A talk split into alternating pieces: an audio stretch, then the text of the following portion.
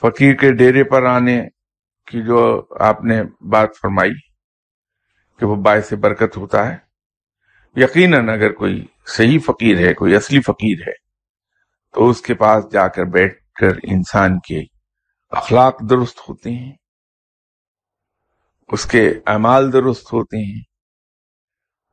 اور سب سے بڑی بات یہ کہ اس کے کنسیپٹ کلیئر ہوتے ہیں کیونکہ وہاں علم کی بات ہوتی ہے۔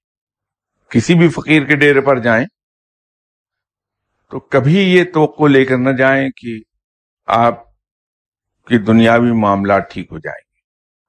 تو یہ ایسا ہی ہے کہ سمندر سے آپ دونوں ہاتھوں کا ایک چلو بنائیں اور اس میں پانی بھرنے کی کوشش کریں۔ فقیر سے کچھ لینا ہے تو پھر اس سے علم حاصل کیجیے تاکہ اس کے ذریعے سے انسان کی دنیاوی زندگی بھی سمر جائے اور آخرت کی زندگی بھی سمر جائے۔